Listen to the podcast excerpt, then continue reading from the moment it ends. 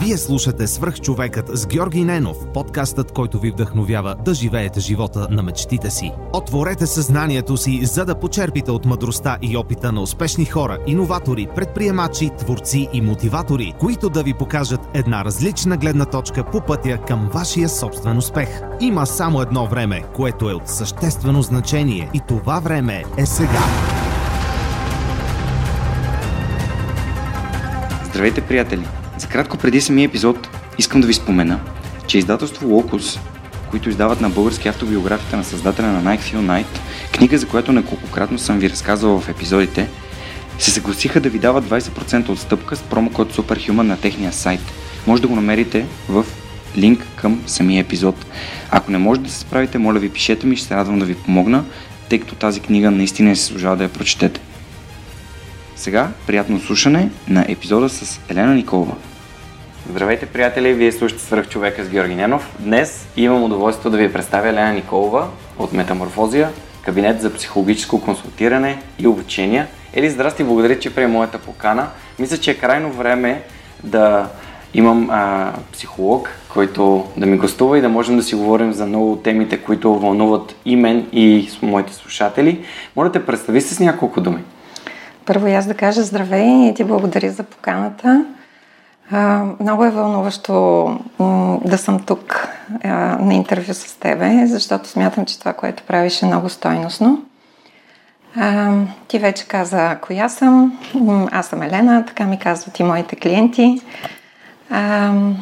Фамилията ми е Николова, за хората, които не ме познават добре, за твоите слушатели – аз съм психолог по образование, практикувам а, консултиране, психологическо консултиране и психотерапия в а, моя собствен кабинет. Това е една фирма, която аз съм основала преди години а, и която се занимава именно с това да м, работи с хора, които имат някакви трудности в а, своя път по време на определен житейски цикъл – или в определена ситуация. Хора, които искат да развият себе си, да работят над себе си, за да станат по-ефективни като личности, родители, професионалисти. И заедно с това организирам и едни психологически обучения, които са свързани с разпространение на един метод за психотерапия, който се нарича транзакционен анализ – а, сред м- професионалната общност, т.е. да кажем, че освен метод на работа, метод с който аз работя, това е метод и за обучение за след дипломна квалификация на колеги, които искат да се занимават а, с психотерапия или с консултиране или коучинг. Как започна твоят интерес към психологията? А, Ами, то е много отдавна мой интерес към психологията. А, всъщност, когато бях дете, си спомням, че стоях а, на балкона на нашата къща. Тогава живеехме в а, Елин Пелин, имахме къща там. И а, вечерно време беше много прекрасно, през лятото особено. А, цялото звездно небе се откриваше защото нямаше много осветление и когато беше ясно, се виждаше цялото звездно небе. И аз стоях и си мечтаех а, и гледах към звездите и си казвах, някой ден ще стана астроном, защото искам да знам а, кой живее на тези м- звезди, а, къде са тези хора, какви са. Някой стои там сега и си мисли какво ли става на Земята – и всъщност а, по-късно разбрах, че моят интерес не е точно към звездите, а към хората, които живеят там. А, и а, на 16 годишна възраст се срещнах с психологията в училище. И от а, макрокосмоса се ориентирах към микрокосмоса, към човешката душа. И а, още тогава знаех, че искам да стана психотерапевт. А, тъй като аз имах а, трудности с моето детство, Смятах, че психологията ще ми помогне да ги разреша и едва по-късно разбрах, че не психологията помага, а, психо... а помага психотерапията, което е различно, така че минах през лична психотерапия. Различни видове, индивидуална, групова, психологически маратони, семинари за личностно развитие и така нататък. за да мога да съм ефективна с хората и да не привнасям моите лични трудности в работата с тях. Тоест да кажем, че дори психолозите имат нужда да посещават други психолози или курсове? За психотерапевта това е задължително условие за ефективна работа. Тоест, ако човек иска да стане психотерапевт, а, изискванията, които са национални и международни, са той самия да мине през психотерапия. Разбирам. Питам те, защото все пак ам, общаря ходи бос. Да, да.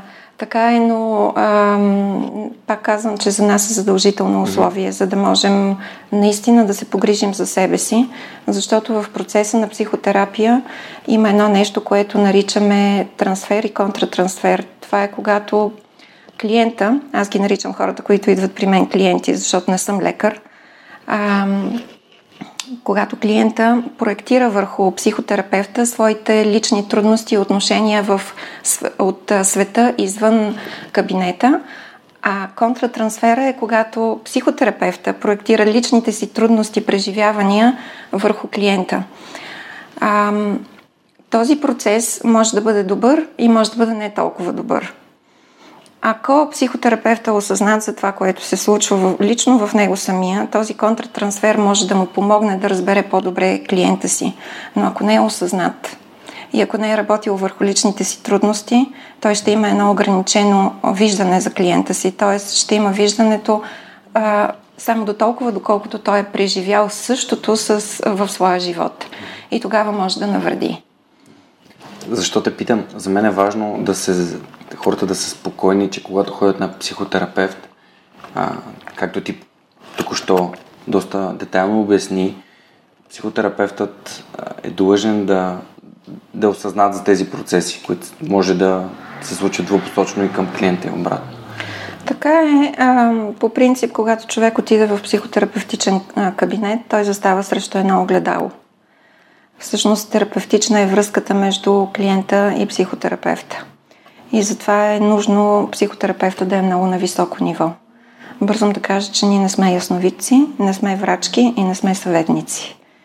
Ние сме хора, които вървят заедно с клиента си по пътя, по неговия път, по, работят по целите, които той е поставил – за да могат да го придружат в неговите трудности и да могат да наваксат заедно с него, за да може той да навакса това, което не е освоил достатъчно добре в детството и което му пречи в неговия актуален живот. Тоест процесът е времево е от миналото до настоящето включително. Да, да, точно така. А, няма как да направим психотерапия, ако не работим върху миналото.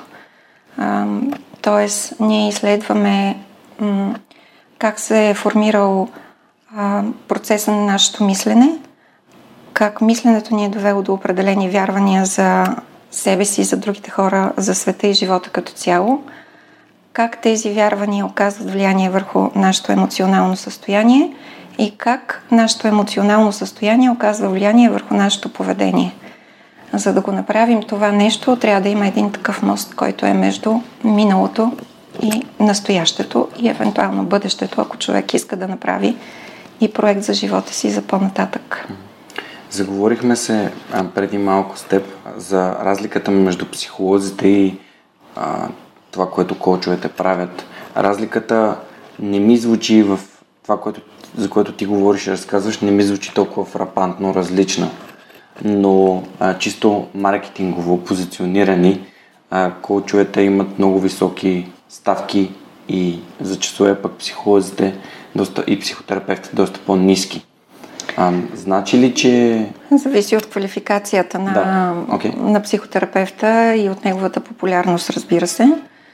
А, аз лично държа едни средни цени, защото смятам, че е важно а, хората, всеки един от тях, да има възможност да, да направи психотерапия, когато има нужда от това. А, да не му се струва цената непостижима.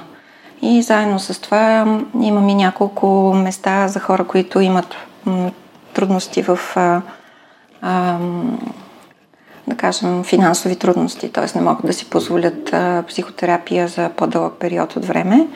За съжаление, те са запълнени вече А, но от време на време имам такива, такава ставка, която е малко по-ниска, за да могат хората наистина да работят върху трудностите си. Тоест на теб ти е по-важно да помагаш на хората?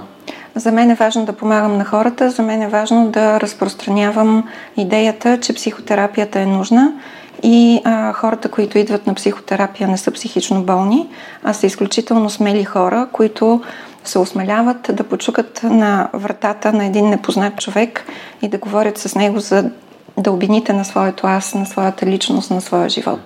Да, тази негативна стигма а, доста, доста е популярна в България. Не знам поради каква причина, но а, повечето хора, с ко- които говорят за психотерапия, а, изхождат от това, че човек е болен, едва ли не, за да отиде на психотерапевт. Така че ти благодаря, че го казваш.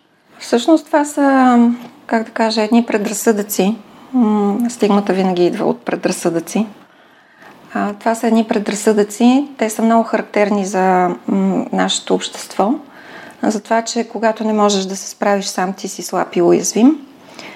За това, че трябва да имаш успех, независимо от това дали ти е трудно или не, и то сам, да не искаш помощ.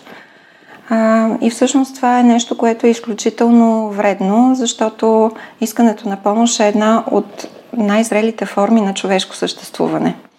И именно искането на помощ ни прави много силни. Не ни прави слаби, прави ни силни, защото чрез искането на помощ ние казваме на другия човек, виж има нещо, което не умея, нещо, което не знам. Уязвим съм по някакъв начин.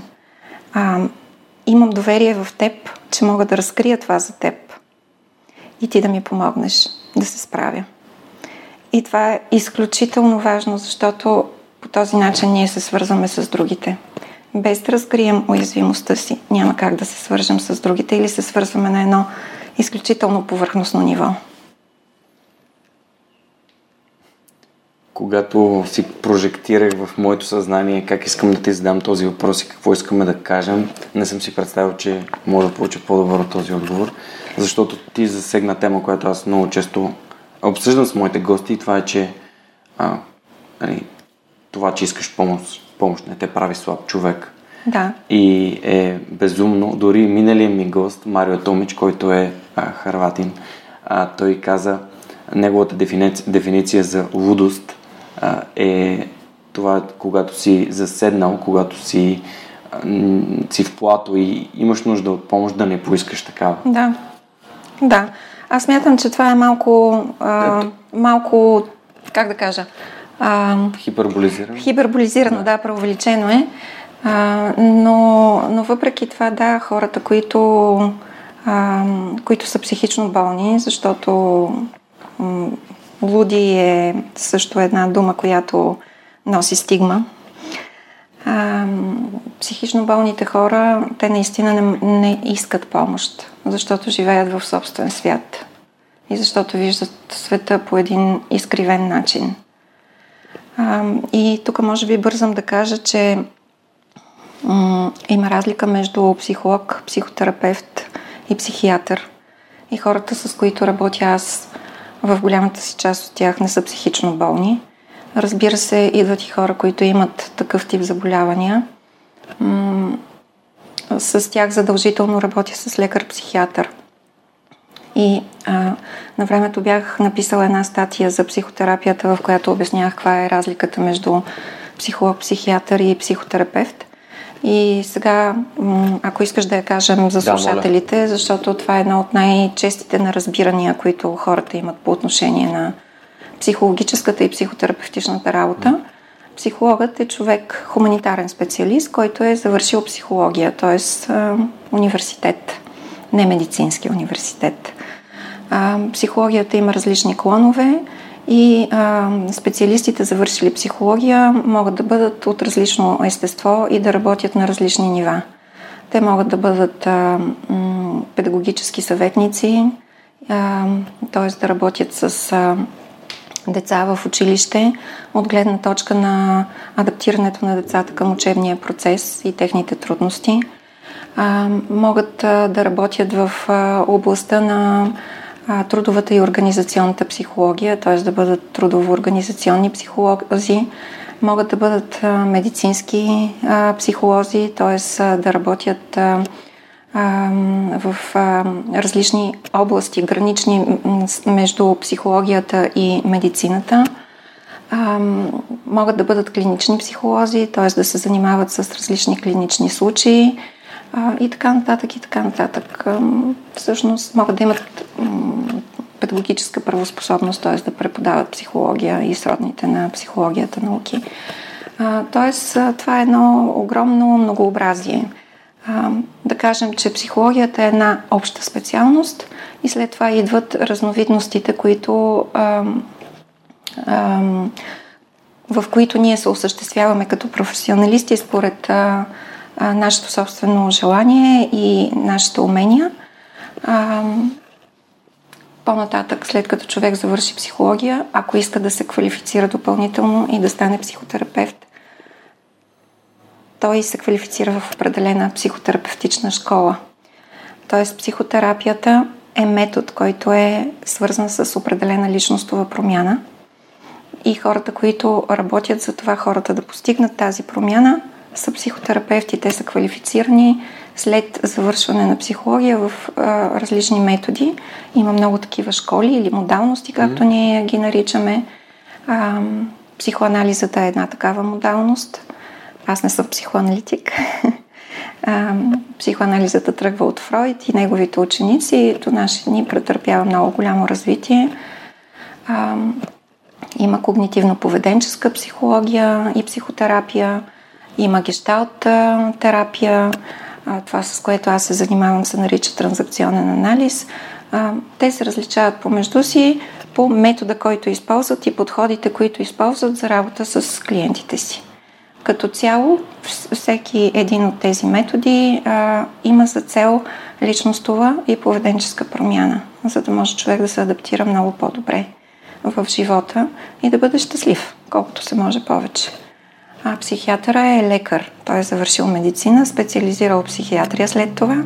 Някои от психиатрите се ориентират и към психотерапията, т.е. те след образованието медицинското завършват определени школи, за да могат а, да работят като психотерапевти, но само те могат да предписват лекарства. Така е в нас, в щатите, психотерапевтите могат да предписват mm-hmm. лекарства.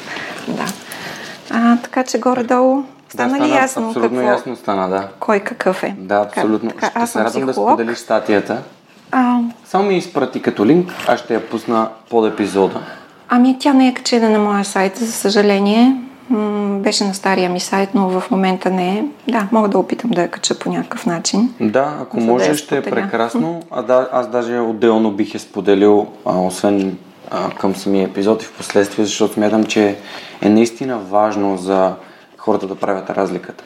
Добре, м- има ли начин ние сами да, да разберем ако нещо, ако има някакъв а, психически проблем и по-скоро имаме нужда от а, психиатър, а, за да, понеже някакси, може би, при осъзнатите хора процесът започва от, от тях самите, но ти самата каза, че хората, които са болни, приемат, че те не са болни, знаят, че не са болни. Да, отричането е една фаза от болестта. Mm? Една от първите фази. Обикновено, когато човек има нужда от психиатър и медикаментозно лечение, той може да стигне до психиатъра по няколко пътища. Може да бъде насочен от психотерапевт, може да бъде насочен от невролог или може да отиде сам, т.е. насочен от близките си. Понякога дори в по, да кажем, в кавички леки варианти, а, дори без да има а, психична болест, може да има такъв тип разстройство, при, кой, при който хората да се нуждаят mm. от, а, от лекарство, от медикаментозно лечение, което да съпътства психотерапията. Понякога, когато аз имам такива случаи, аз насочвам хората към... А, имам няколко психиатъра, с които работя – на които имам доверие, които са много добри специалисти. И а, това е за да бъда сигурна, че диагнозата, за която аз правя хипотеза, е наистина правилна и а, за да прецени психиатъра дали човека има нужда, освен психотерапия и от медикаментозна поддръжка.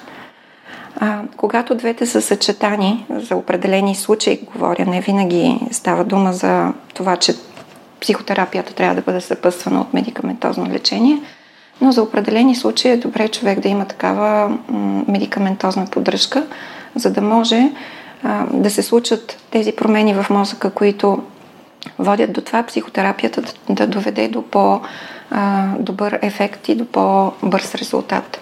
Иначе пътя може да е много труден или невъзможен. Да кажем, има такива депресивни състояния, които са много тежки, които да, се нуждаят от а, намеса на лекар-психиатър. М- някои тревожни разстройства, като да кажем панически атаки, а, или, да кажем, обсесивно-компулсивно разстройство.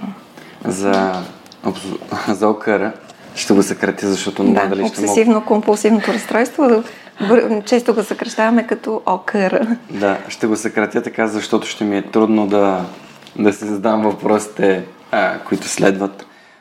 Тъй като обичам да създавам а, стойност за хората, които слушат, но и за хората, които подкрепят подкаста. Ако искате да подкрепите подкаста и да станете един от хората, които задават въпроси на моите гости или имат интересни питания, които бихме могли да обсъждаме, можете да го направите като последвате линка, който е под епизода patreon.com наклона черта superhuman а където можете да, да дарите 5 или 1 долар, стига това да съответно да, да е вашето желание. Та, Ели, исках само да, ти, да те попитам, тъй като стани една от а, а, хората, които подкрепят проекта, а, имахме такъв а, разговор с нея за ОКР и тя ме помоли, ако е възможно да, да попитам повече, да поканя психолог. Ето те тук сега, говорим си. Може ли да разкажеш малко повече за ОКР? Какво представлява и ам, как, какво мислиш, че е нали, правилно, каква е правилната терапия, как хората могат да са по-осъзнати, какво трябва да направят, ако се почувстват, че са по някакъв начин а, определени от твоето обяснение. Окей, okay, добре. А, доскоро обсесивно-компулсивното разстройство се водеше част от а, тревожните разстройства. То наистина има в себе си един тревожен компонент – в новия ни наръчник, той е американски наръчник, който се ползва в целия свят, ние също го ползваме тук в България. В новия наръчник за болестите ОКР се води като разстройство на импулсите. Какво имаме в обсесивно-компулсивното разстройство? Има една обсесивна компонента и има една компулсивна компонента. Обсесивната компонента е свързана с а, различни м- мисли, които водят до а, идеи, които а, човек започва да предъвква, в които има много голяма тревожност а, и човек не може да се справи с тях. А, да кажем, човек започва да си мисли, а, че ще се случи нещо лошо. А, може да се зарази с някаква болест. А, може да стане нещо лошо, ако той не поддържа перфектна хигиена. А, може да стане нещо лошо с близките му. Тоест, това е една тревожност, която е насочена към бъдещето, а, без човек да има доказателства за това. И тези мисли, т.е. те са като обсесии, т.е. натрапчивости, човек започва да ги а, предъвква, т.е. те циклично се въртят в неговата глава и той не може да се справи с тях. За да се справи, си измисля стратегии за справяне, които са неефективни. Тези неефективни стратегии за справяне, справяне наричаме компулсии. Например, трябва да стъпна а, определен брой пъти на една плочка на улицата, иначе ще се случи нещо лошо с моето семейство. Трябва да проверя пет пъти, преди да изляза от вкъщи, дали съм изключил всички електроуреди, иначе ще стане пожар. Трябва да си измия ръцете n брой пъти, защото ако пипна нещо и не ги измия, веднага ще се заразя с неизлечима болест. или детето ми ще се зарази, или съпругата или съпругът ми ще се заразят чрез мен. И това е толкова ужасно за човека, който а, изпитва всички тези неща, че той отчаяно се мъчи да, да се справи с тези а, представи, с тези идеи, но а, не може. Най-трудното нещо е, че всъщност той осъзнава, а, че това, което мисли или това, което си представя е абсурдно. Тоест той има съзнание за това. Тоест осъзнатостта в този случай, а, макар да е една а, важна част от напредъка в терапията, тук в този случай с обсесивно-компулсивното разстройство не е достатъчна. А, това е едно разстройство, което засяга около 3% от населението според американските изследвания. Трудно се подава на терапия. Особено хората, които имат компулсии, които са свързани с хигиената. Те са горди от това, че са толкова чисти. Горди са от това, че поддържат перфектна хигиена. Не са като другите, които имат някакви замърсявания по себе си. Тоест, едно от най-големите предизвикателства е да променим начина на мислене на тези хора. А, понякога а, в мозъка се случват а, промени, които са свързани с а, м, производството на и функционирането на серотонина. Тоест, затова е необходимо да има и малко медикаментозна терапия, която да повлияе нормалните нива на серотонин. Когато ние мислим по определен начин, а, това води до, а, до стрес и мозъка реагира на този стрес, като започва да не функционира нормално. А как се стига до обсесивно-компулсивното разстройство? Различни са начините, различни са пътищата. Може да започне още в действото, може да бъде модел, който е освоен от родителите, както по-голямата част от нашите модели – а, има изследвания, които показват, че има и генетичен а, фактор. А, аз не искам да казвам, че това е генетично заболяване, но може би има генетична предразположеност. И аз лично смятам, че за да се появи някакво разстройство, има няколко фактора, които действат, които а, действат съвместно. Тоест, не може да се каже, че някакъв фактор има а, да, по, по-голям превес. А, имам, имала съм клиенти, които, които имат обсесивно-компулсивно разстройство. А, всъщност а, тези мисли, идеи и много силно преживяване на тревожност, както и поведението, което, с което те се опитват да се справят с тях, а, са били отключени от една много силна тревожност, която е реакция на определен стрес. Този стрес може да е вътре в семейството, може да е извън семейството.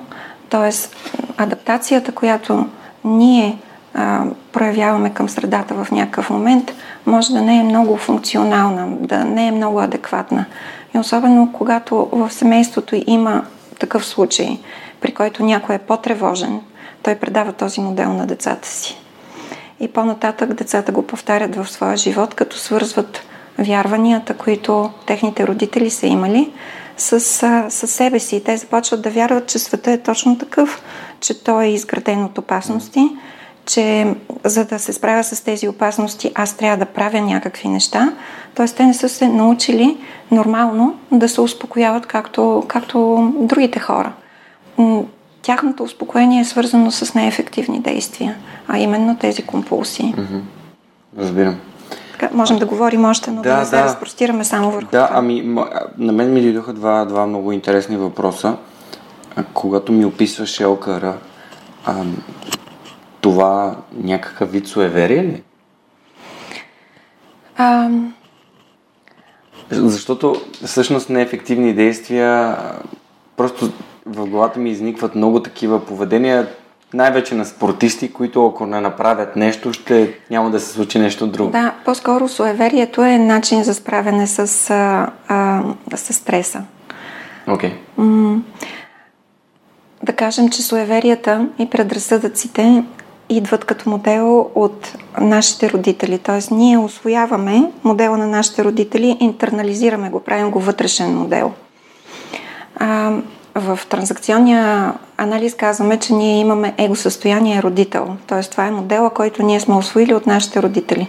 Децата имат нужда от един вътрешен модел, не само от външен родител като физическо лице, а и от, от един вътрешен образ, който да бъде там на място вътре в тях, когато родителя отсъства и когато го няма. За да може детето да се справя, да има структура, да има норми, да има идея за това, че то е значимо важно, а, дори когато родителя го няма. Ако родителя, истинския родител, физическото лице родител, самият той има някакво дисфункционално а, справяне с реалността има суеверия, предразсъдъци в себе си, детето заедно с поведенческия, мисловния и емоционалния модел ще приеме и тези суеверия вътре в себе си. Ще започне да вярва, че този модел е окей, защото той е израсъл с него, че той е нормален и ще имат същото преживяване за света или много близко до това на своите родители. Така, обясних ли го? Да, много добре. А, няколко пъти спомена думата стрес. Тя също ми е любима, а тъй като хората рядко предават важност на стреса. Пък той явно отключва не само физически заболявания, а и а, неща свързани с нашата психика. А всъщност вредния стрес в психологията се нарича дистрес. Това е правилното mm-hmm. наименование. Стрес, който води до а, такива нежелани а, нездрави прояви, mm-hmm. да кажем. Всичко може да бъде източник на, на стрес. Да. Но, нека кажем, как, може, как можем да помогнем на хората да се справят с този стрес? С някакви простички, примерно успокоявания или някакви неща, които ти знаеш и Всъщност по-податливи на стрес са хората, които не са научили като деца да се успокояват поради някакви причини. Mm-hmm. Много са. Mm-hmm. А как можем да научим децата си да се успокоят? Когато като родители имаме към тях адекватно поведение. Тоест, да кажем следното. Децата имат нужда от граници и норми. Имат нужда и от структура. Защото структурата, границите и нормите прави за тях живеенето в един огромен, непознат свят а, приемливо. Тоест те а, знаят, че, тези струк, че тази структура норми и а, един вид ограничения ще ги предпазват от различни опасности, които дебнат в света. Да кажем, че структурата, границите, нормите представляват парапета на един балкон. Ако този парапет го няма, детето много често може да се прехвърли през балкона, да падне и да му се случи нещо лошо. Заедно с това обаче, това, което е важно, родителите да поставят тези граници, норми и структура по един а, добър начин. Това значи а, самите те да са стабилни, самите те а, да имат адекватно поведение, да са спокойни, а самите те, поставяйки границите и нормите, да дават достатъчно емоционално придружаване, подкрепа и любов на децата си. Това, което ние наблюдаваме обикновено е, че много често родителите отиват в една от двете крайности.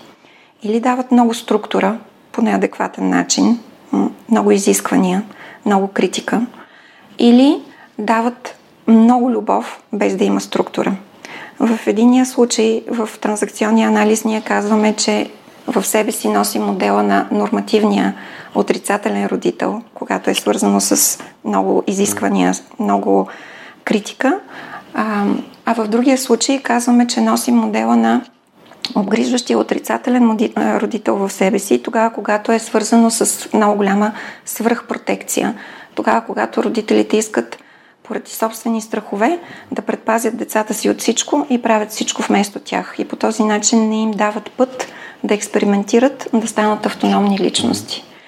Тоест, за да се върнем към твоя въпрос, това, което е необходимо е във възпитанието ние да даваме еднакво количество структура, норми, граници, изисквания и еднакво количество емоционална подкрепа, внимание и любов, за да могат децата да се научат да живеят по един а, балансиран начин.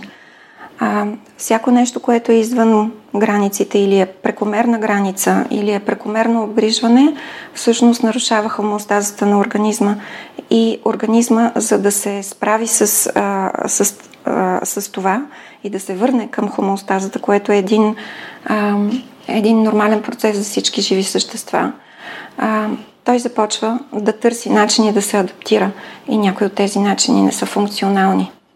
И така ние изграждаме стратегии, които не са добри стратегии за справяне, за адаптиране в живота и за справяне с дистреса. Ако мога да използвам такъв прост, прост, простичък пример, при свръхстроги родители, които не дават любов на децата си, децата им в последствие имат трудности за даване на любов, в смисъл понякога или пък свръхнужда. Да, да, така е. Да. А, когато имаме свръхстроги родители, много критични, много изискващи, а, това, което наблюдаваме, са два вида поведения. Едното поведение е поведението на подчинение. Детето става подчинено, а, съобразяващо се с другите, търсещо непрекъснато одобрение, а, непрекъснато изискващо към самото себе си да прави все повече и повече. Никога или м- никога не е достатъчно добро. Mm.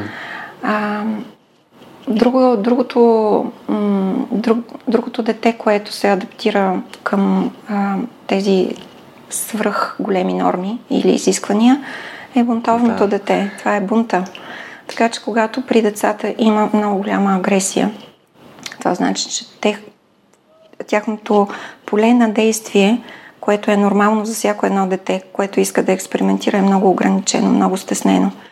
И то единствения начин да а, оцелее и да каже и да развие автономност е да каже ще правя каквото аз искам. Няма да правя това, което ти ми казваш. Няма пък. Ще видиш ти. И всъщност то развива това, този инат, това бунтовно поведение, това правене на опаки, което доста често се среща при деца, при деца които имат контролиращи родители. Да, просто това е, не, целта не е да говорим само на родителите, ми да, да си зададем въпроси за нашето минало Точно и така. как а, това би ни направило по а, осъзнати за нашите лични модели, които използваме в ежедневието си. Точно във връзките така. ни, в живота ни, в работа. Не искам да хвърлям вина изобщо към родителите. Те правят това, което са научени да правят. Най-доброто, на което са способни. Най-доброто, на което са способни. А, за съжаление, когато родителите сами не са осъзнати, това влияе върху mm. децата им. А, децата стават после такива родители, каквито са били техните. Влияят върху техните деца и един модел може да се предава от поколение на поколение на поколение, докато, може би, Вселената или съдбата не каже на теб, еди кой си от тази фамилия, ти дава мисията да разрушиш този модел. И тогава този човек по някаква причина е малко по-осъзнат и той идва на психотерапия. И когато започнем да изследваме неговите трудности, виждаме този модел, който се подава, предава от поколение на поколение и той има мисията да го разруши. И това е трудно, защото не среща подкрепа от родителите си. Колко е важна подкрепата в нещата, с които правим, камо ли пък в нещата, които имаме вътре в себе си? Много е важна. Много е важна. Защото едно дете, което не е получило одобрение от родителите си или е получило недостатъчно одобрение, съпроводено с много изисквания, то има една липса в себе си, една нужда, която продължава да живее. И когато започне да се променя, ако не получи тази подкрепа от родителите си, а, неговата психотерапия ще бъде много трудна. Децата са лоялни към родителите си, те купнеят за тяхното одобрение. Защото в нас все още живее едно малко дете. Това е нашето вътрешно дете. Малката Елена или малкия Георги. И тези деца, те искат да получат тая подкрепа. Те са лоялни към родителите си и искат а, родителите им да ги обичат, да ги харесват. Децата също искат най-доброто за родителите си. Понякога дори родителстват над родителите си вместо родителите да родителстват на децата си. Много ти благодаря за, за това. Доста, смятам, че беше доста, доста интересно и полезно. Ам, понеже искам да се върнем малко назад към, към твоя път, към психологията. А, ти си се занимава и с зависими, което смятам, че е важно да се... Просто да се каже, че ам, имаш такъв опит. Това е, това е ценно, според мен ти е показало много неща. Да, благодаря ти, че го каза. Всъщност това е една основна част от моята работа.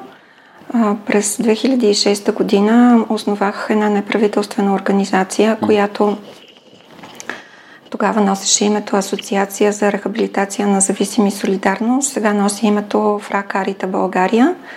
Тя пък е наследник на една друга организация, която беше създадена през 2003 година и аз участвах в а, нейното създаване още от 2002 година. Направих един а, доста интересен стаж в а, Белгия, в една терапевтична общност, която тук в България наричаме комуна. Аз не обичам това име, предпочитам терапевтична общност. А, терапевтична общност за зависими хора, където се научих да работя с зависими хора. Това беше един стаж чрез потапяне, т.е. отидох на място, взеха, ми куфара, претърсиха ми го, а, попитаха ме, носиш ли алкохол със себе си, взеха ми парфюма, фотоапарата, бутнаха ме в а, приемната фаза и казаха на всички, тя е психолог, но я смятайте за една от вас. Отнасяйте се към нея, като към все едно, че тя е зависима. И всъщност това беше един много силен преживелищен опит, в който аз не само научих как работи метода терапевтична общност, защото терапевтичната общност е не само начин на справяне, то е метод на работа. Научих много неща за себе си и тествах дали мога да работя с такива хора. Това беше един изключителен опит а, от моя страна, който след това сякаш викаше да бъде осъществен. А, работих две години като доброволец в а, първата ни неправителствена организация. Тя беше създадена от професор Петър Георгиев, един медик. Поради лични причини беше създадена. Той беше един огромен филантроп. През 2003 година, така че сега честваме 15 години от програма Солидарност, която е програма за работа с зависими хора. Тя работи по модела на терапевтичната общност, обаче в дневен вариант. Тоест хората идват в 9 часа, тръгват си в 5 часа, а, остават цял ден в една високо структурирана програма, в една иерархична структура, цял ден са заети с нещо а, и събота и недели вечерно време прекарват с семействата си, не спят там.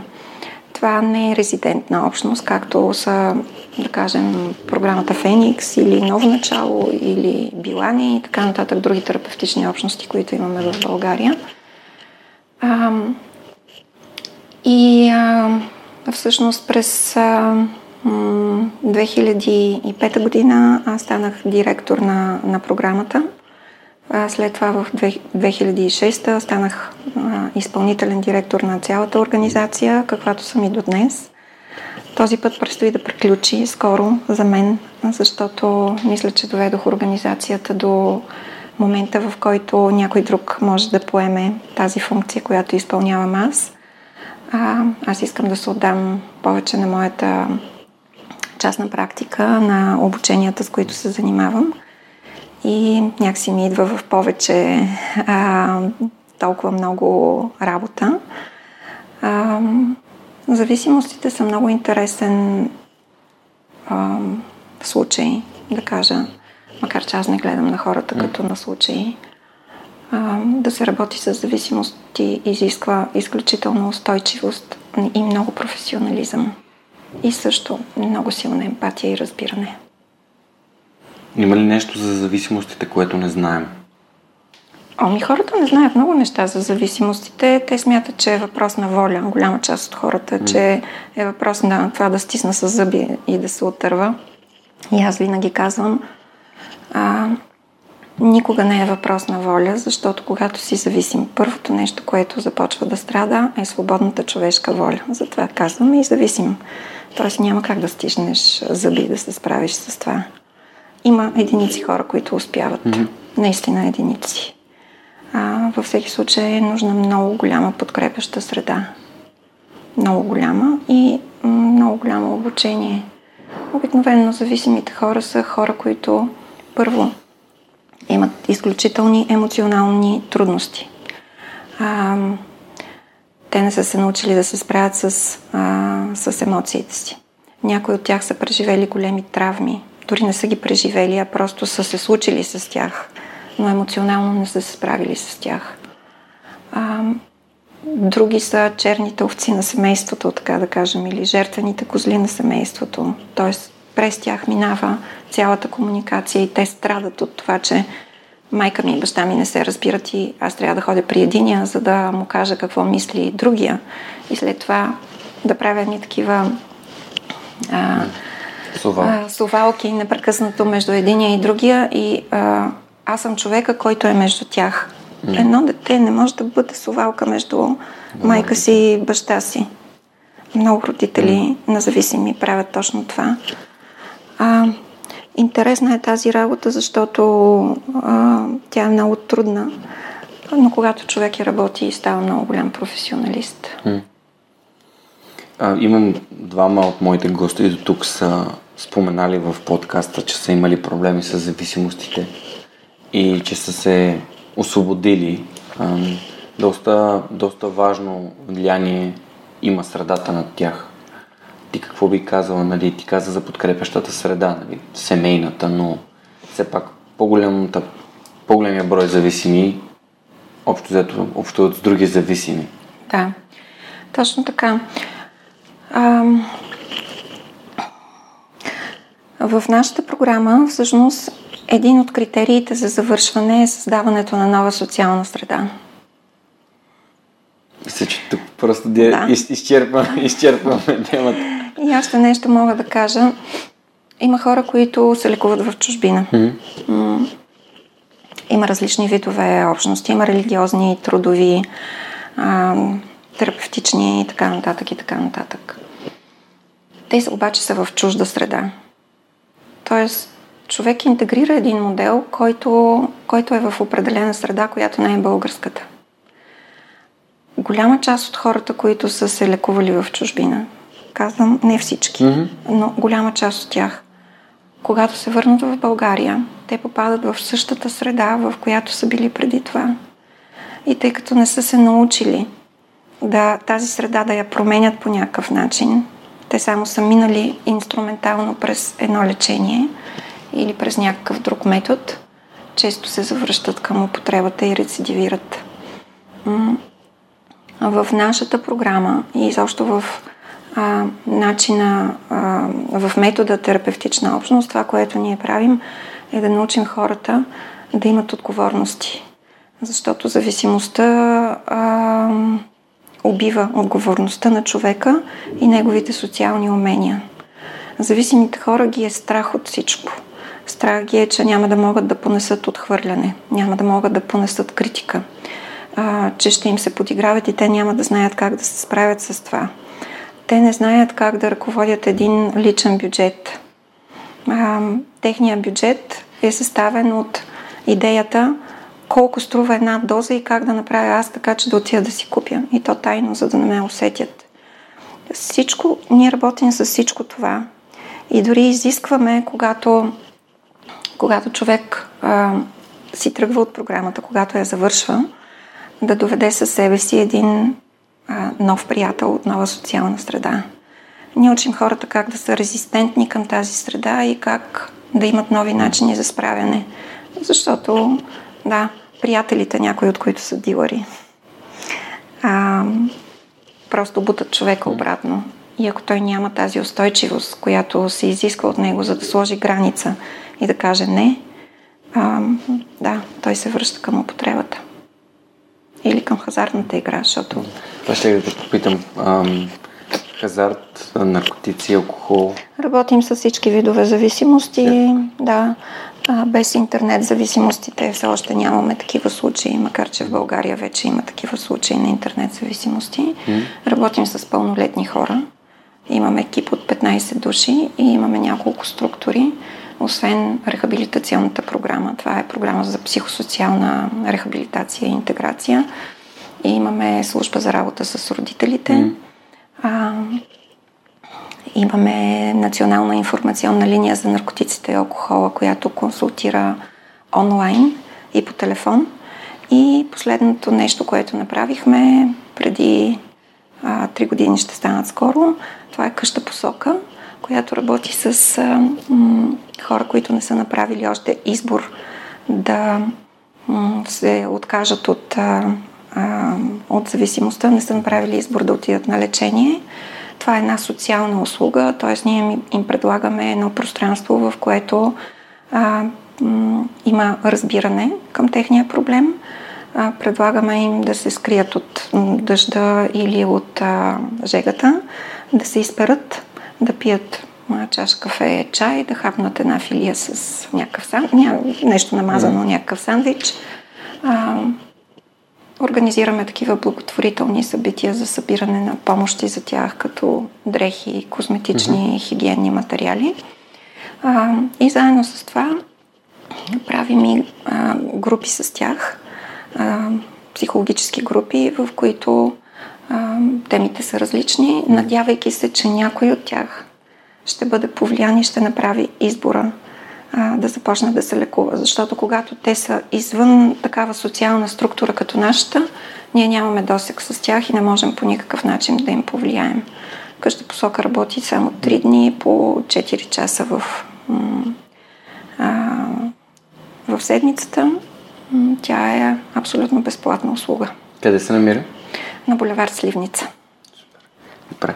Ам, благодаря че правите това за хората, които имат нужда, защото, както казахме и в началото, все пак, когато ти поискаш помощ, е хубаво да има от кого да я поискаш.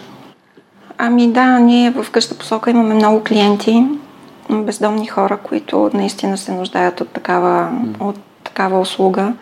Живеят в условия, които ние, хората, които имаме жилища и семейства, не можем да си представим какви са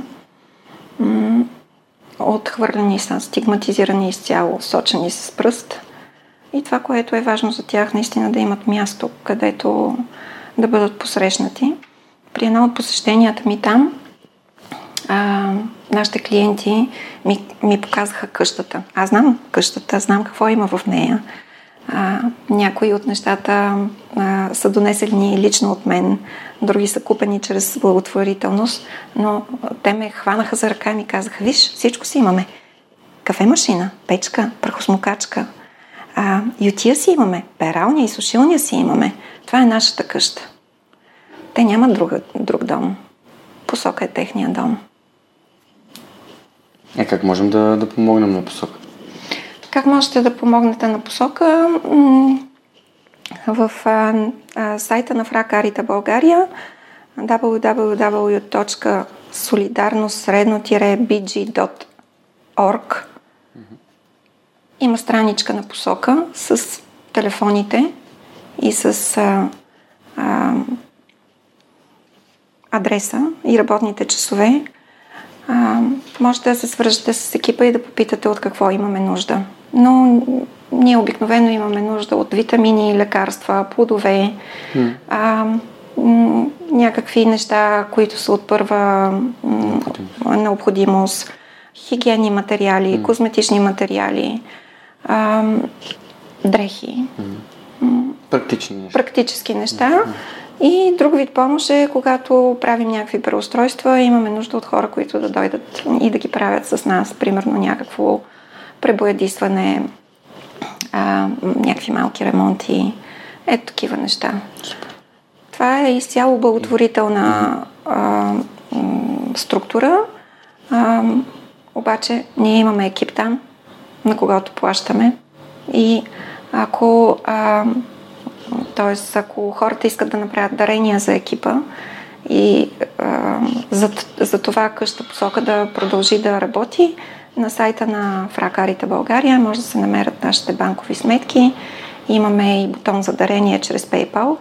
Така че и най-малкото нещо е добре дошло. И 5 лева да са, са добре дошли за нас, защото а, всъщност бързам да кажа, че държавата много малко ни помага, изключително малко. Всичко ние търсим сами чрез проекти и донорства, и то най-вече от чужбина. Но все пак действате и го правите и то от 15 години да. сам. Да. Това не е никакво. А, важно е да, го, да продължим да го правим. И да кажа, че инфолинията тази година прави 10 години от създаването си. Също се а, финансира самостоятелно чрез а, донорства и върши много голяма работа. Има отделен сайт, на който той е един огромен портал с обективна информация за наркотиците, с местата за, за лечение в България. Понякога сме в състояние и за чужбина да посочим някакви mm-hmm. места. А, екипа е изключително отдаден на тази работа. А, хората ми знаят много обучени са в чужбина и в България.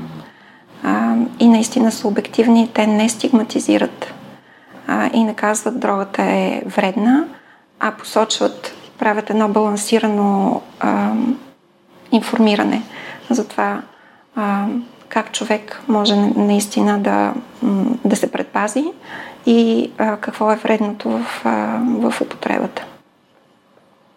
Супер.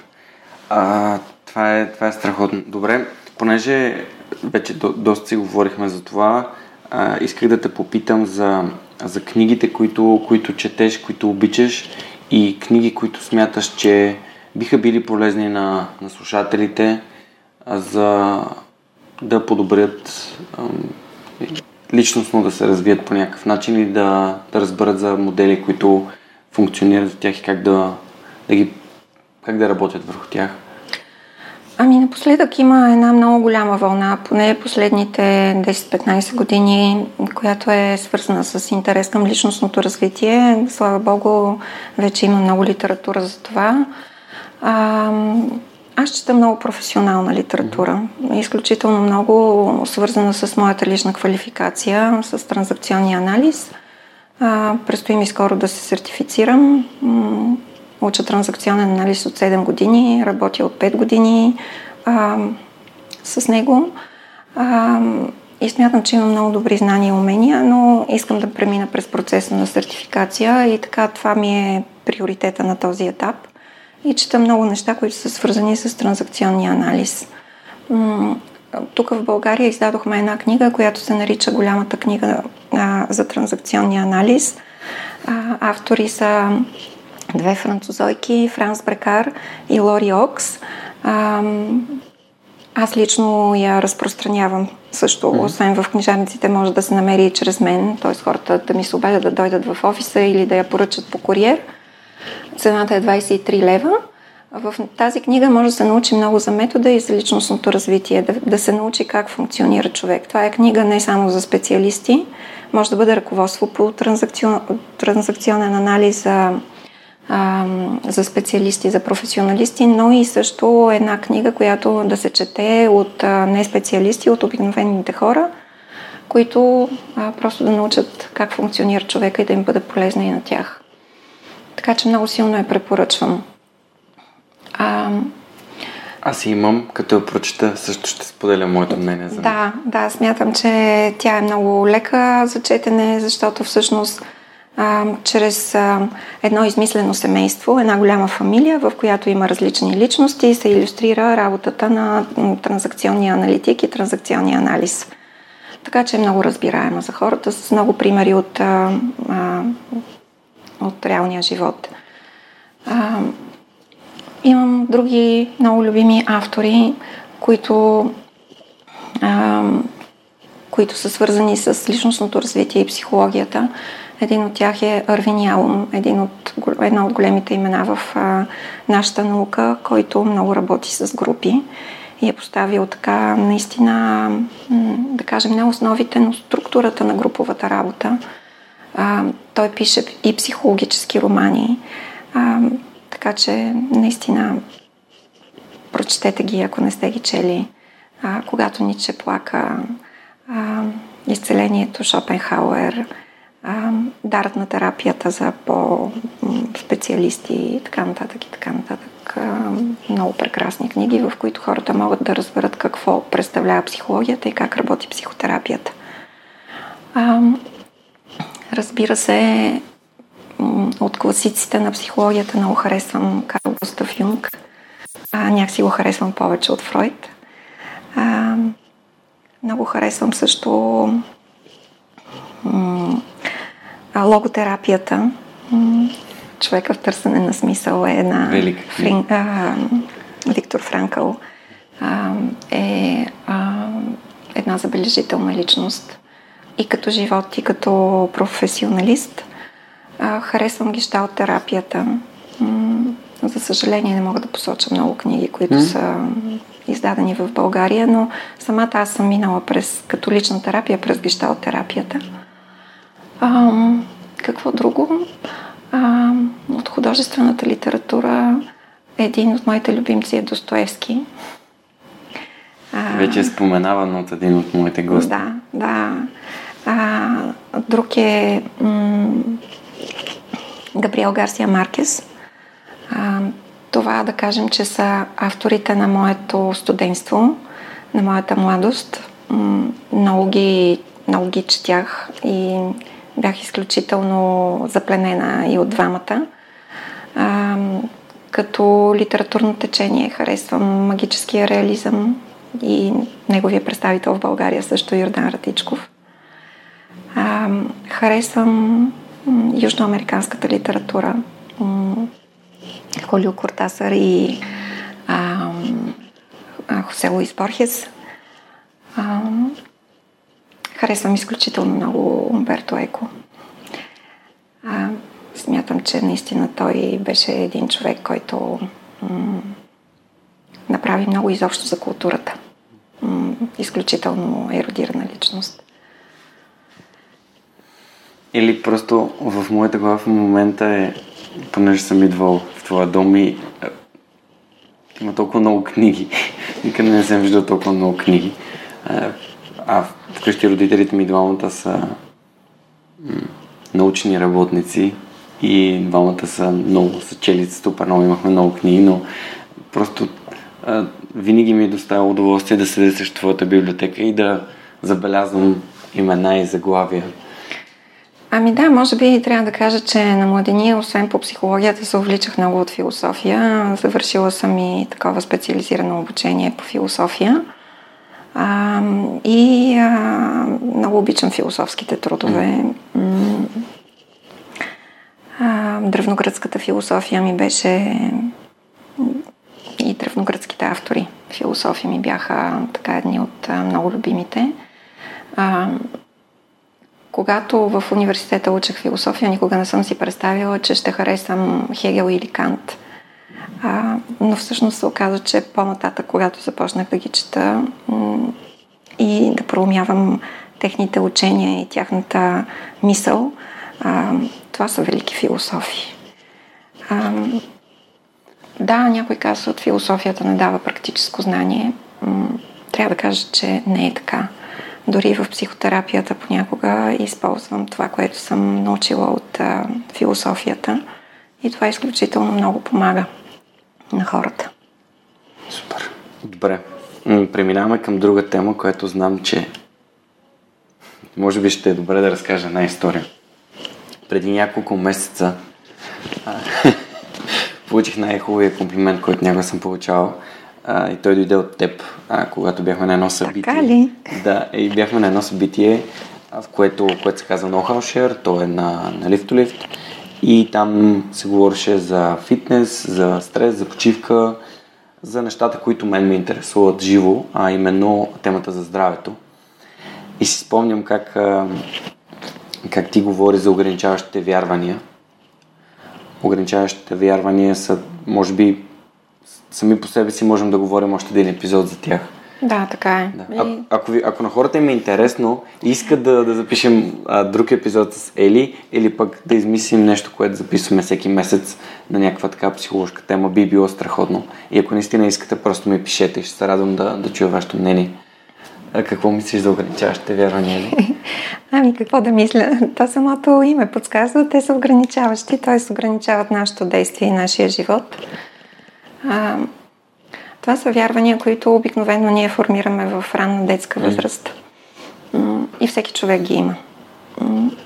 не искам да казвам, че има хора, които, които нямат такива вярвания. Mm-hmm. Или ако има такива хора, те са много малки. Дори аз имам ограничаващи вярвания понякога. Mm-hmm. Да, за едно, такова, се, да. за едно такова точно ще, ще спомена. А понеже а, обратно към историята, ти спомена, че си има ограничаващо вярване за фитнеса, с дигането на тежести и, и как моето присъствие в живота ти, тъй като ти си майка на моята приятелка, ти е показало, че все пак тези, които ходят в фитнес и дигат тежести, не са глупави хора. А, за което наистина това е наистина много мило.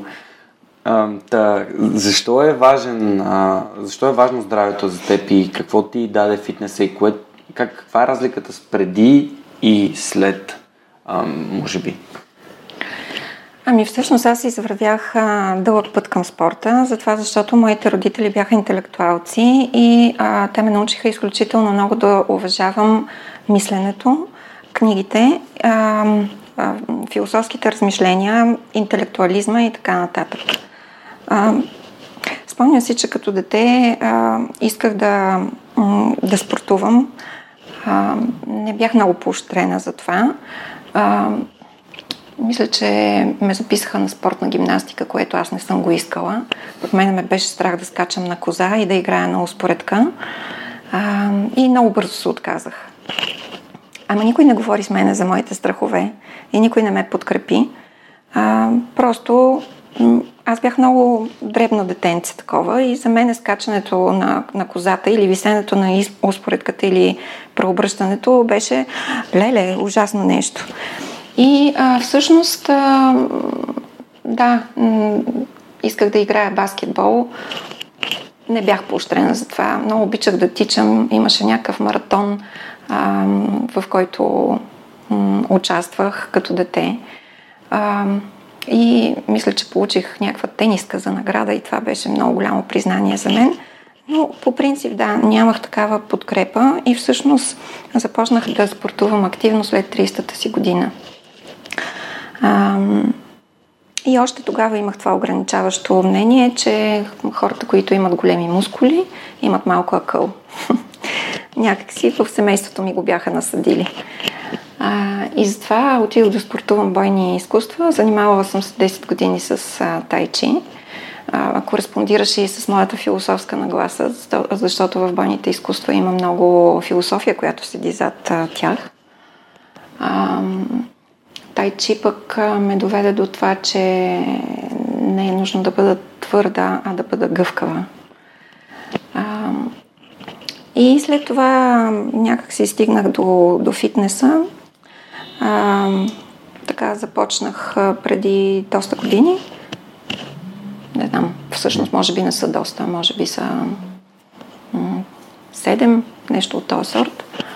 А, в един женски фитнес а, спортувах, където уредите бяха хидравлични, по-малки, направени специално за женското тяло. И а, след това имах болешки в кръста по някаква причина. Сецнах се един ден. А, и това продължи много дълго време, тази болка. И всъщност а, дори ми беше трудно да ходя и много се разстроих, много се оплаших за себе си и казах си как значи, моят живот от тук на седне ще се промени. Аз няма да бъда така подвижна, няма да бъда така енергична. Опитвах толкова много неща и тогава ти се оплаках на тебе и ти ми каза, защо не отидеш в лифт-лифт? А, малко да работиш с тежести и аз тогава си казах, лут ли си? Да, мен не боли кръста, аз дигам тежко, тежко. Но ти някакси така го обясни и каза, виж сега, там не са някакви треньорчета. Там хората наистина са много добри и се грижат за здравето. И, а, и просто един една консултация. И направи така, както аз казвам на хората, когато ги пращам на психиатър. Аз им казвам, направи една консултация. Не е нужно да се лекуваш с медикаменти, просто иди да чуеш какво ще ти каже доктора. И ти направи същото с мене, което така ме накара нали, да, да, да повярвам веднага. А, и ми каза, направи една консултация. Аз отидох, направих една консултация с а, Цветан Недев. Той ти беше гост. Точно така. Това е да личен треньор в момента вече. Почти две години ще станат. А, и той много подробно ме разпита какво ме боли, къде ме боли, кога ме боли, защо ме боли, от кога е започнало и така нататък. И всъщност направи едно такова изследване, което и аз обикновено правя с хората, когато започна да работя с тях. И ми каза, искаш ли да опиташ? И аз казах, ми ще опитам един месец, сигурно няма да ми хареса, ама един месец добре. И си дадох този шанс да опитам, макар че все още имах това ограничено вярване, че mm. няма да сработи. А, и всъщност мисля, че говориш за ти за този момент, в, в който аз бях споделила, че си казах, ето Георги има мускули, ама има и акъл. значи, значи нещата могат да вървят заедно едно с друго. А, и така тренирам и до днес. Никога не съм се чувствала по-добре. Цеци и треньорите на лифт знаят как да работят индивидуално с човека прямо негова, неговите физически данни, неговото тяло, неговите болешки и как да имат резултат. А, аз се гордея с, с това, че имам това тяло на тези години. А, чувствам се наистина здрава и здравето е много важно за мен, за, за това, защото без него всички останали дейности са ограничени. А здравето е част от грижата за себе си и смятам, че един себеосъзнал се човек е важно да се грижи за себе си и това не е егоизъм или глезотия, а е необходимост.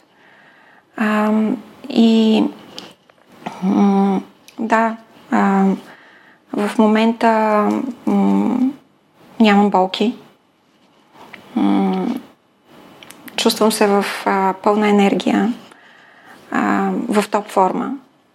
Мисля, че има още на къде, но, но да, на мен ми харесва да дигам тежести. Никога не съм предполагала, че това ще ми хареса. Дори приятелките ме питат защо се самоизмъчваш. Не, това не е самомъчение, това е грижа за себе си. И а, това, което Цеци винаги ми казва, мисли, когато го правиш. А, никога не съм чувала друг треньор да ми казва мисли.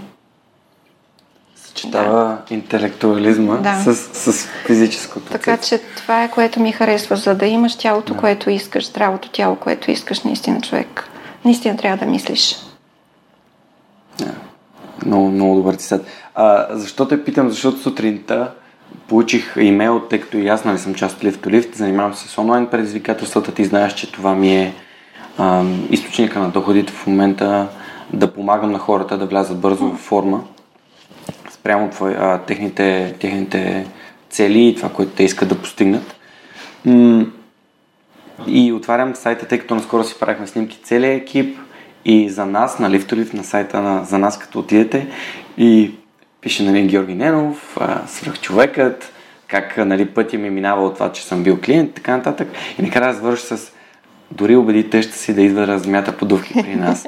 Нали, което, което всъщност е страхотно, защото аз самия, нали, като продукт на Lift to Lift, мога да го продавам, защото аз вярвам в това, че то ще е да. полезно на хората. Така че, да, то стана малко като реклама, но ми беше важно просто като човек, който се грижи ментално за душевното здраве на хората и на себе си, а, каква, е, каква е отговорността ти към, а, към физическото, към Вижте, здравето никога не е само ментално или само физическо. Аз в началото споменах, че вярвам в това, че има много фактори, които влияят върху нашето съществуване и, на, и начина по който се чувстваме. И съм привърженик на холистичния подход. Тоест, а, за да сме окей, okay, трябва да се грижим за всичко. За да, за да сме щастливи, удовлетворени и да имаме постижения, е важно да имаме чисти мисли, да разбираме емоциите си, да разбираме тялото си и да се грижим за него. А, когато човек не е добре физически, той не се чувства добре, емоциите му не са окей okay, и следователно и, и психическото му състояние страда. А, когато напротив не сме добре психически, а, има застояла енергия в нас, имаме мисли, които не са адекватни или правилни, а, това повлиява върху нашите чувства, върху, нашите, върху нашето емоционално състояние и ние занемаряваме и физическото си състояние. Така че а, това е един порочен кръг, може да бъде порочен кръг, който се самоподкрепя, може да бъде и един здравословен самоподкрепящ се кръг. Колкото повече човек се грижи за себе си, толкова по-добре той се чувства психически и толкова по-добър е неговия живот. А, така че, а, да, изключително много вярвам в това и а, аз наистина си поставям и цели. Както ти спомена, целите са много важни в, а, а, в нашия живот, а, включително и в тренирането. И а, сещам се да, да прехвърля разговора върху целите, защото си говорихме преди да започнем записа на това интервю а, за това как аз работя с хората.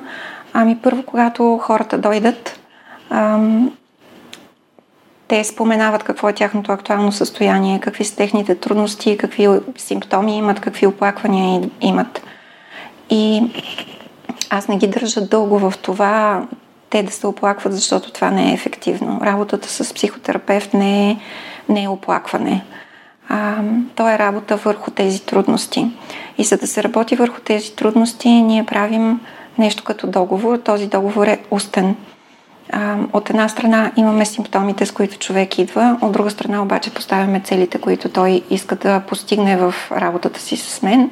Говорим за неговите трудности, кое може да провокира това той да спре психотерапията, да спре процес на промяна и говорим за неговите ресурси, кое е това нещо, което може да го подкрепи, когато му е трудно. А, има хора, които, които спират още на този етап. А, на тях им е трудно да определят целите си. Тоест, те знаят какво не е наред с тях, но не знаят какво искат. И тогава те не са готови за психотерапия защото те искат само да се оплакват. А, имах една клиентка, която дойде при мен и ми каза, а, аз искам да, да има с кого да споделям. И аз си казах, а, не е ли висока цената, за да, която плащате за това да ме имате като човек, с когото да споделяте. Не искате ли нещо повече от това? Тя не знаеше какво иска.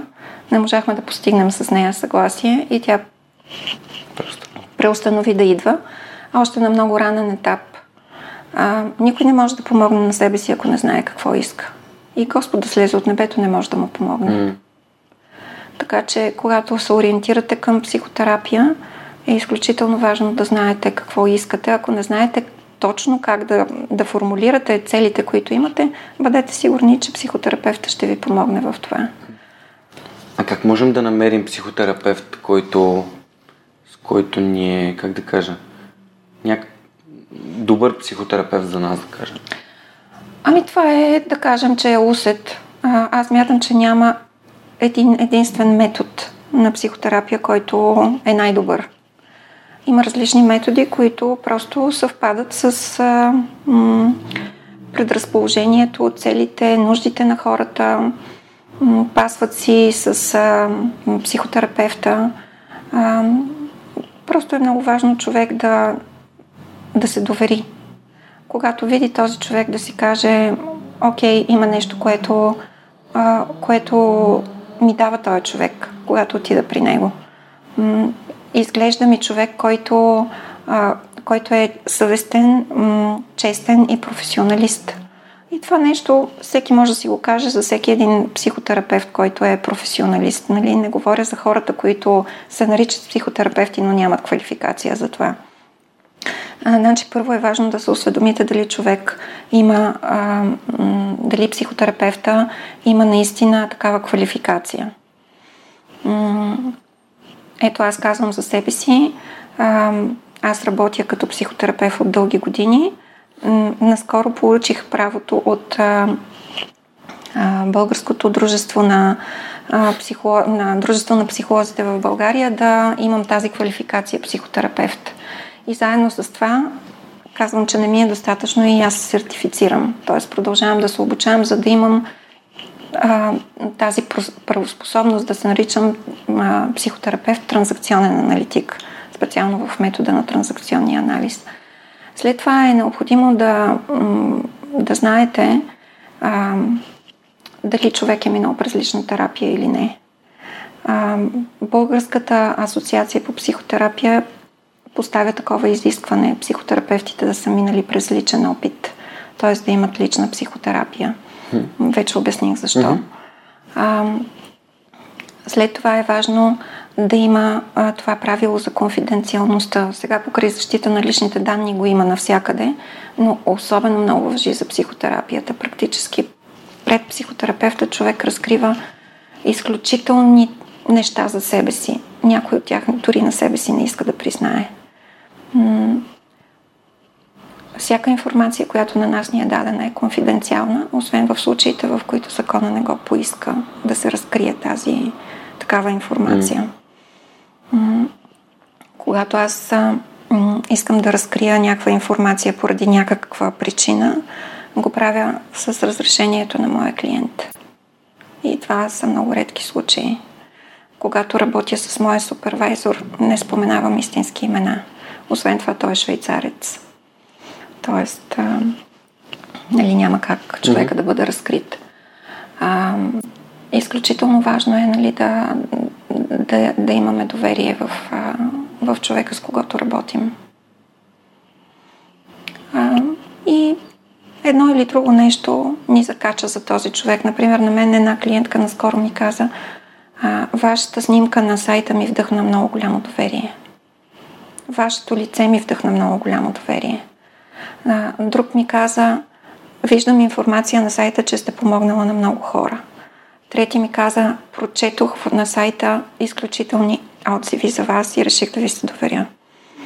Тоест, във всеки един от нас, който търси психотерапия, има неща, които го привличат към определен психотерапевт. А, транзакционният анализ не е за всеки. А, CBT не е за всеки, т.е. когнитивно-поведенческата mm-hmm. психотерапия не е за всеки. Смятам, че има хора, които са а, податливи към, повече към един метод, отколкото към друг. Аз съм работила дълги години с когнитивно-поведенческа психотерапия и това е една изключителна психотерапия, много полезна. Лично на мен тя не ми достигаше като метод на работа. Аз търсех по-дълбинен метод и затова се обърнах към транзакционния анализ. Mm-hmm. Така че има хора, които са ориентирани повече към поведението, други, които са ориентирани повече към дълбинна работа и всеки един от нас решава кого да избере за придружител, за водач в личностната си промяна. Добре, или понеже наближаваме края на разговора, mm-hmm. ам, би ли споделила за какво мечташ, как си представяш себе си след 10 години? А, след 10 години мисля, че все още ще работя. Представям си се като зрял и здрав човек. М- може би няма да работя толкова колкото сега, но все още ще работя и мисля, че ще имам принос в професионалната общност още по-голям, отколкото сега. А, в а, личен план а, мечтая си а, мечтая си няколко пътувания. А, тук в Европа, макар, макар че, че съм ходила доста пъти в Италия, искам да направя едно така по-обстойно пътешествие в Италия. Това е една изключително красива страна. А, Господ много е дал на тази страна. А, много красиви неща, много зареждаща. А, и така, искам да отида в Тоскана, а, на различни места в Италия, просто да пообиколя там, където не съм била за по-дълго време. А, този италиански динамизъм много ми допада. Тази екстровертност много, много ми допада. А, отвореността към другите. А, искам да отида на остров Бали. Много се говори за, за този остров. Може би вече не е същото, откакто а, излезе книгата Яш ли се обича и филма по нея. Всички се втурнаха нататък. Аз обичам мистични места и просто заради това искам да, да го посетя. А, просто искам да се докосна до, до, до духовността на това място. Смятам, че там има доста от нея. А, искам и се да отида и в Латинска Америка, защото никога не съм била там. И ми се струва, че това е друг свят, който, който ще бъде интересен за мен. А, много такива лични неща. Искам да се науча да, да танцувам, а, да танцувам по-добре латино танци, а, по-добре танго. Добре, какво те, какво те води към тези пътешествия? Какъв е този стремеж вътрешен? Кое, кое ти носи удоволствие, удовлетворение?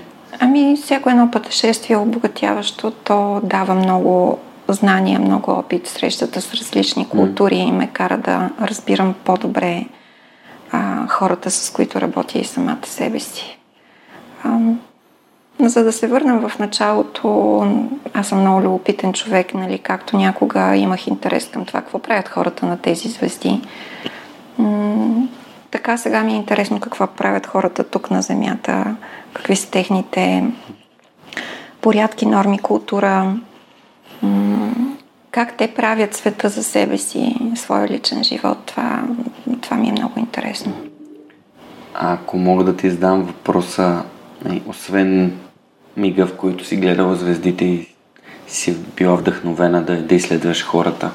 А има ли друг момент, който те е накара да се вдъхновиш нещо? Или за което се сещаш в момента? Ами много моменти имам вдъхновяващи. А, от по-новата ми история да кажем, че един от много големите вдъхновяващи моменти за мен беше когато програма Солидарност получи наградата на фундация Оле за най-добър социален проект за годината. Бях написала един проект, фундация Оле го финансира и след една година ме поканиха на връчването на спечелилите проекти. И аз тогава бях в много тежко състояние, емоционално, защото това беше една тежка година за организацията ни, без финансиране, без да знаем, т.е. с много малко финансиране, без да знаем дали ще оцелеем като организация, с толкова много вложен труд и без подкрепа от никъде, с много малка подкрепа, т.е. И отидох на, на награждаването на церемонията и там видях, че социални проекти като нашия или психосоциални като нашия, а, хора, които се бъхтат като мене и като моите колеги, които а, правят изключително смислени неща, всъщност а, получават признание за това. И аз поисках това признание. Поисках го, за да бъда подкрепена, не за нещо друго. И си казах, някой ден тази статуетка, ръката с лалето, ще бъде в моя офис. И след, а, мисля, че след две години това се случи. М- ние бяхме номинирани а, и спечелихме тази награда. Три проекта печелят наградата всяка година. А, аз отидох а, на церемонията с няколко колеги, но останалите казах до вечера ще се върна с статуетката, без изобщо да mm-hmm. да имам идея. Никой не ми е разкривал, нали, че, mm-hmm. че ние ще бъдем едни от печелившите. Но аз толкова силно вярвах в това и толкова много го исках, че а, въобще не се съмнявах, че тя, едната от статуетките, от трите статуетки ще бъде наша. И така се случи. А, един от спечелилите проекти беше наш. И аз бях изключително горда с това. Това беше един от а, големите моменти, които много ме вдъхновиха и ме накараха да продължа нататък. А, факта, че нашата работа има смисъл за обществото. Mm-hmm. А, по-нататък, друго нещо, което беше много вдъхновяващо за мен е в а, работата ми, това беше финансирането, което получихме за Националната информационна линия за наркотиците, алкохола и хазарта. Получихме едно голямо финансиране за изграждането на такава линия. Това беше моя мечта, дългогодишна. А, програма Матра на Холандското Министерство на външните работи не подкрепи тогава през 2008 година. И а, когато разбрах, че когато дойде веста за това, че проектът е финансиран, това беше изключителна радост за мене. Отидох, купих една огромна торта и изядохме я с екипа. А, после, разбира се, имаше много труд по изграждане на инфолинията, по обучението на екипа и така нататък, но А, ето сега, миналия месец бях по един проект в Кипър, завършващата ни среща. И един от колегите, който беше експерт тогава и идваше като обучител в България, за да обучи екипа как да работи на инфолинията, а, беше там. И аз му казах, Дан, тази година правим 10 години от а, създаването на инфолинията и той каза, Елена, наистина ли? Покани ме, искам да дойда. И аз му казах, за това ти казвам, защото а, искам да те поканя на, на юбилея, на празнуването. И той ми каза, ако знаеш колко много проекти сме създали в Европа, само вашия оцеля и то 10 години и то без финансиране от държавата. И това беше голямо признание за мен. Да, в личен план нещата, които ме вдъхновяват, са много древнички. Може да ме вдъхнови птича песен, хубав филм, приятелско, приятелска подадена ръка, такива малки неща да. от живота, които са много-много съществени за това човек да продължи да вярва, че негово, неговото съществуване, неговия живот са смислени. Супер. Много ти благодаря за това, че гостува в подкаста. Тук сладко-сладко откарахме час и половина. Вау! Да, а, и пак моят призив към хората, които слушат, ако мислите, че теми свързани с психологията ще са ви полезни, аз мога да обсъдя една такава възможност от време на време да, да, да се събираме за половин един час да си говорим за тях. Тъй като смятам, че не се говори достатъчно за, за това ментално здраве. А това е много важно. Особено в, в наши дни покрай ам, цялата информация, която ни залива от всякъде и все пак ние трябва да използваме. А, благодаря ти за отделеното време, Ели. Беше ми супер приятно, че успяхме да си поговорим. Благодаря на слушателите, които бях с в последния час и половина. Искам да благодаря на моите Patreon дарители, искам да благодаря на Иван Белчев, искам да благодаря на най-новите ни дарители Деница Димитрова и Георги Малчев, на Никола Томов, на Стани Цветанова, на Евелина Костадинова и на Мирослав Филков. Хора, благодаря ви, без вас това нямаше да бъде възможно и ще се чуем другата седмица в следващия епизод на Свърхчовек. Чао, чао!